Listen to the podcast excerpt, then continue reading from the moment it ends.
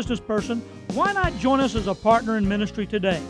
For free, no obligation information on the corporate underwriting program, we're available at 772 221 1100. That number again, 772 221 1100.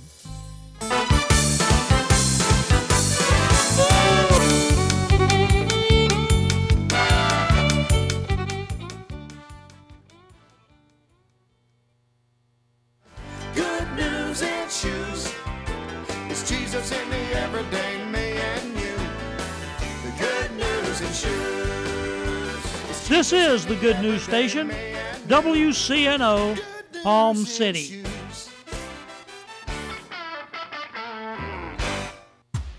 Orlando, Florida.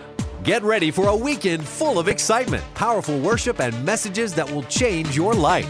It's all part of the Joyce Meyer Ministries Conference Tour that's coming March 14th through the 16th. Join thousands at the Amway Center and be led in worship by contemporary Christian artist Israel Houghton.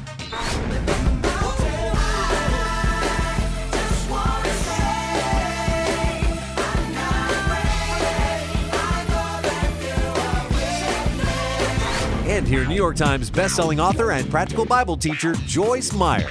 I said, even while you're maturing and changing, you can enjoy your imperfect self. I said, you can enjoy your imperfect self. The best part is, admission is free. Sessions begin Thursday night, March 14th. Just call 1 866 See Joyce or check out joycemeyer.org for all the details. Are you tired of trying to rid your home of ants, roaches, and spiders? Have rodents invaded your attic? Are you frustrated paying for service that never really seems to work? Bug Off Pest Control is there to help. After all, whose house is it anyway? With Bug Off, bugs can run, but they can't hide. David and Esther Lunder of Bug Off Pest Control believe in the ministry of WCNO, licensed and insured, serving Martin and St. Lucie counties. Bug Off Pest Control, a corporate underwriter of WCNO, available at 343 1177.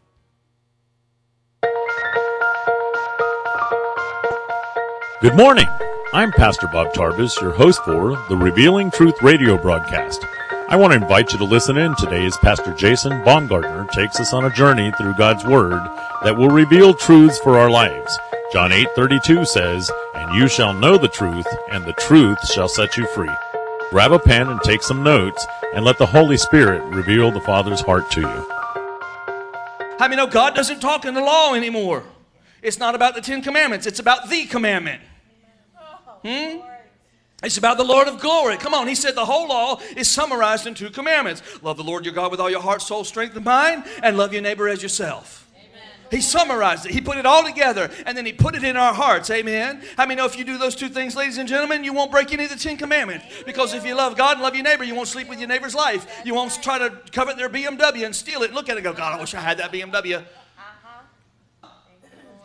It's God. He's speaking to us through His Son. Jesus has become everything to us that God had intended. So in the Word, it's not just letters and words that are on white pages and the ones that are in red. Somebody say the Word.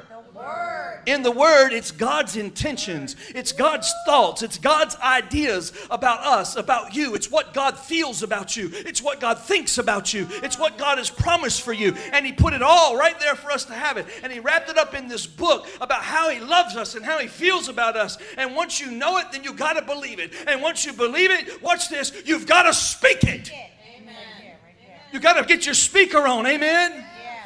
Come on, this is getting good. How many know in Romans chapter 10 10 it says, For with the heart one believes unto righteousness. In other words, when you believe, you put yourself in a right standing with God. When you believe in Jesus, when you believe that you're saved, when you get in faith and understand that God gave His life for you, then you become righteous. It's not nothing else, it's your faith. It's not what you do, it's not how you perform, it's not how you dress, it's not how you talk, it's not how you act, it's how you believe. Hallelujah. He says, For with the heart one believes unto righteousness. And what's this? And with the mouth confession is made unto salvation. How do I become righteous? I mean, if I'm going to receive anything from God, I got to be in a right standing with God. Righteousness means a right standing. I have a right standing with Him. If I'm going to receive anything from God, I've got to be in a righteous position. Isn't that right? How do I become righteous? It ain't about what I wear. It ain't how long my hair is or how many tattoos I got. It's not how much makeup I wear or put makeup on, take makeup off, wear earrings, don't wear earrings. It's not whether or not I go to the movies. It's not whether or not I play poker. That's not how I become righteous. Uh-huh. I become righteous by believing that what God has done through Jesus, his son, is sufficient to satisfy the penalty for all my sin. It's in my heart if I believe it. And now, because I believe that what he said his son did for me is true, in him I am accepted and I am the beloved. Because I believe. Hmm? And when I believe that, all my filthy rags and all my dysfunction and all my everything becomes righteousness. Am I helping anybody today? All right, hold on to your seat. I ain't got time to go real deep with you this morning, but, but I want to give you something. You can do nothing. Whew. Hope you're ready for this. You can do nothing to make yourself more acceptable to God. Nothing. Now, I know there's probably 10,000 churches across America telling you what you got to do to be a Christian this morning. But I just want to declare to you you can do nothing. Come on now. To make yourself more righteous before God. See, if we don't understand faith, we'll miss this. We won't get it. And we'll live the rest of our life trying to please God by how we act and what we say and what we do. There's nothing you can do to make yourself more acceptable to God. Nothing. Come on now. You don't even pray to get God to do something. Did you hear me? I said, You don't even pray to get God to do something. What are you saying, Pastor? Watch this. If my prayers can make God do something, then I've manipulated God. If all I've got to do is get down on my knees and beg and plead and command and demand God to do something and He does it, then I'm nothing more than a manipulator. Mm. I don't pray to get God to do something. I pray to find out what God has already done. Right. Believe it. Take your belief. And I pray to find out how to align myself with what He's already purposed for my life, with the plan that He's already designed for me. I pray so I can understand. Hmm? That's why I pray.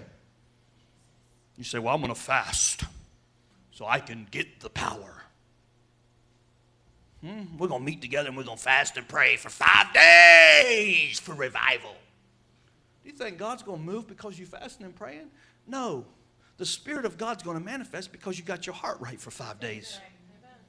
Because you crucified the flesh for five days and you stopped thinking about everything going on around you and started focusing on God. Hmm? You cannot get any more power than what was released from God when He raised Jesus from the dead 2,000 years ago.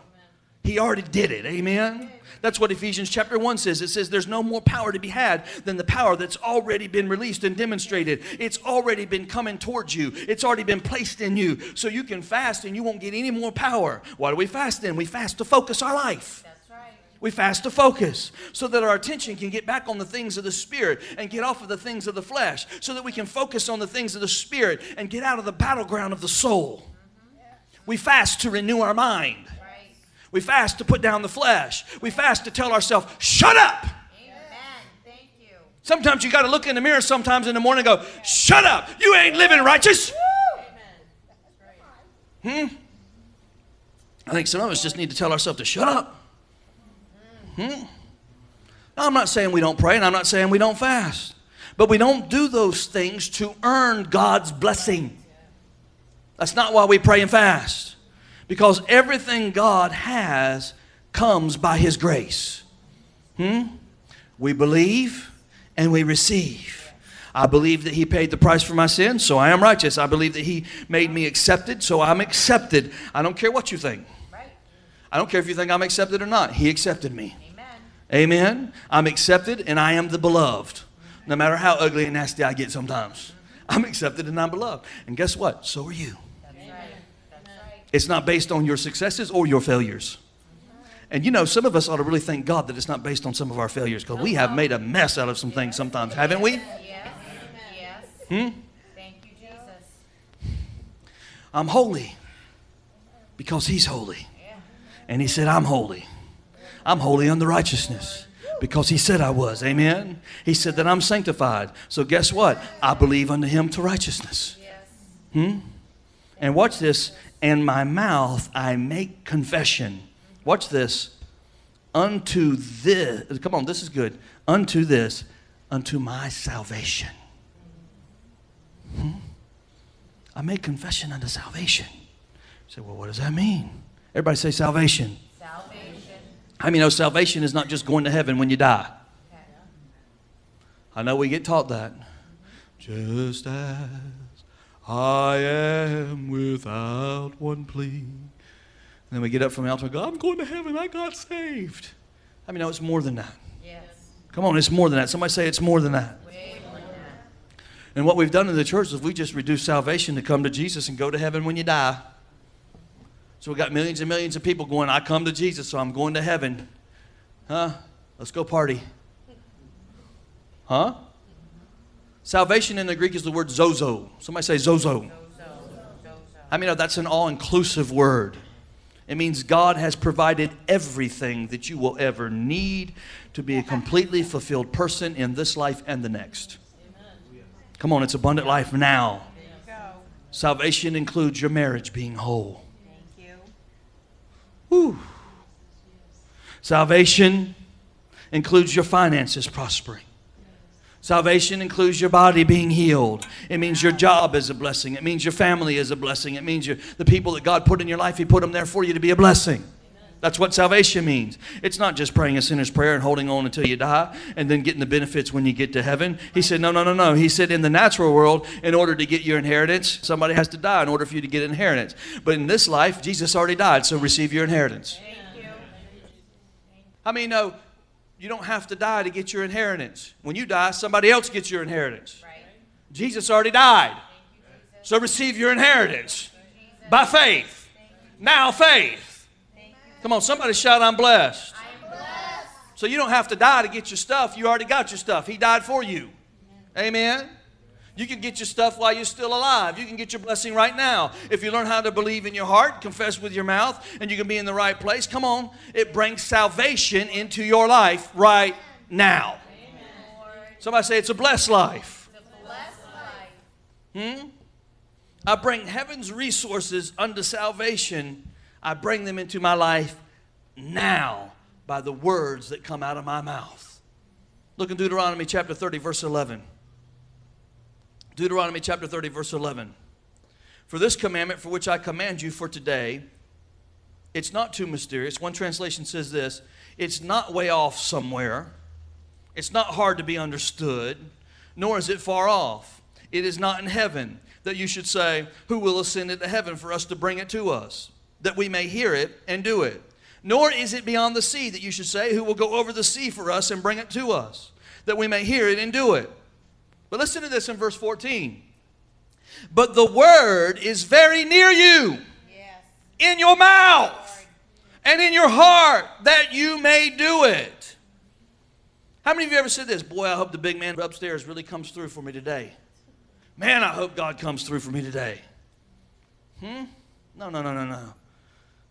What I'm about to tell you is not hard or difficult. You don't have to ascend up into the heavens to get it. It's not way up yonder, it's not over yonder. Your blessing is not your blessing is not over yonder. That's good news. Amen. You don't have to fight your way through a bunch of stuff to get your blessing, or swim across the ocean, or jump over some hurdles, or get through some obstacles. He said, No, your word is very close to you. He said, In fact, it's so close to you, it's in your heart and it's in your mouth. It's right there. I put it in you. Amen. And if you can ever get it through your mouth and you can do what it says, and then you can receive whatever I commanded you and what I blessed you with, and then he goes on to say this He says, See, see, I have set before you today life and good, death and evil. And he goes on to say this choose life